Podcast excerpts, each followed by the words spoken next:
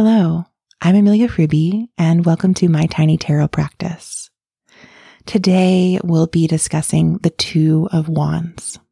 In the Rider Waite Smith deck, the Two of Wands pictures a figure wearing a bright red hat and a long burgundy cloak who's standing on some type of balcony. It looks like the top of a castle and they're looking out over a beautiful landscape full of lush green and blue water and mountains in the far away. And they're holding in their hand a globe, holding this globe and looking out upon the land in front of them. And this card I found as I've, you know, been researching for this episode and reading the books that I love to consult has a few conflicting meanings among tarot interpreters. A common reading of the Two of Wands is that this figure on top of the castle, as I'll call it, is discontent this figure has obviously achieved success, as noted by their fine clothes, by the globe in their hand, but they many interpreters take their kind of gaze into the far away as one of disappointment. And a common interpretation of this card is that it's about feeling stuck. So Jessica Dore in Tarot for Change talks about how this card represents the disappointment of achieving what we want. And Rachel Pollack in 78 Degrees of Wisdom argues that it's about success without contentment. I can certainly relate to that feeling. Over the past few years, I've achieved what I thought would be some of my life's biggest successes and then felt pretty hollow after them, if I'm being honest. I found it hard to feel success in my bones, is that what I want to say? But I think what I mean by that is the success just didn't penetrate into my emotional landscape.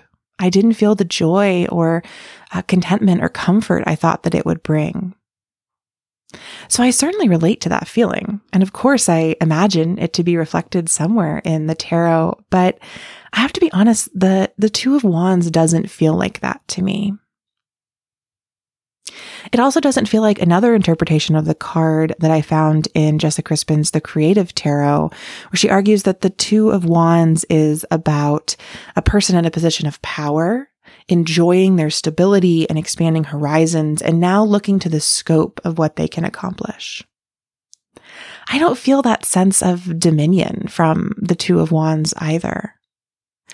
And I think some of that has to do with kind of the way I see the tarot at large, which is I really like to view the major arcana as a journey, a series of journey journeys, and then the minor arcana as a series of journeys as well. I think each suit in and of itself is an entire journey. I think we see a journey within the suit from the two to the 10, another journey in the court cards, a complete journey from the ace to the king. You know, I love the way all these journeys are layered in the tarot. And because of that, it's so hard for me to imagine that, that wands, this creative suit of passion of fire starts with a moment of utter stuckness. I think there's something for me in that challenge. Perhaps it's the tarot's way, it's the Rider Waite Smith way of saying, You're wrong, Amelia. That's where it always begins. Um, obviously, they're not speaking directly to me, but I often feel like the cards are directly calling me out or in.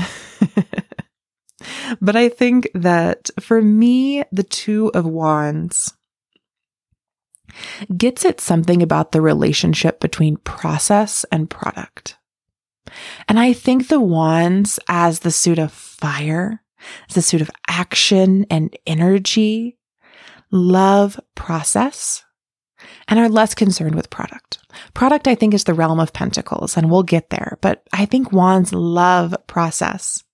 But that doesn't mean that wands don't also love pausing, to eat, to drink, to have sex, to be merry, to create in those ways.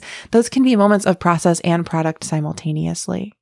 So when I look at the Two of Wands, I think it marks this moment where we see process and product commingling. We see a snapshot of someone in creative flow. And we see the way that we can create anything. We hold the world in our hand. And the Two of Wands, I think, will be very different than perhaps the King of Wands, where we have an actual like communing with and mastery of that power. And the Two of Wands, I almost feel like this globe doesn't belong to this person holding it yet.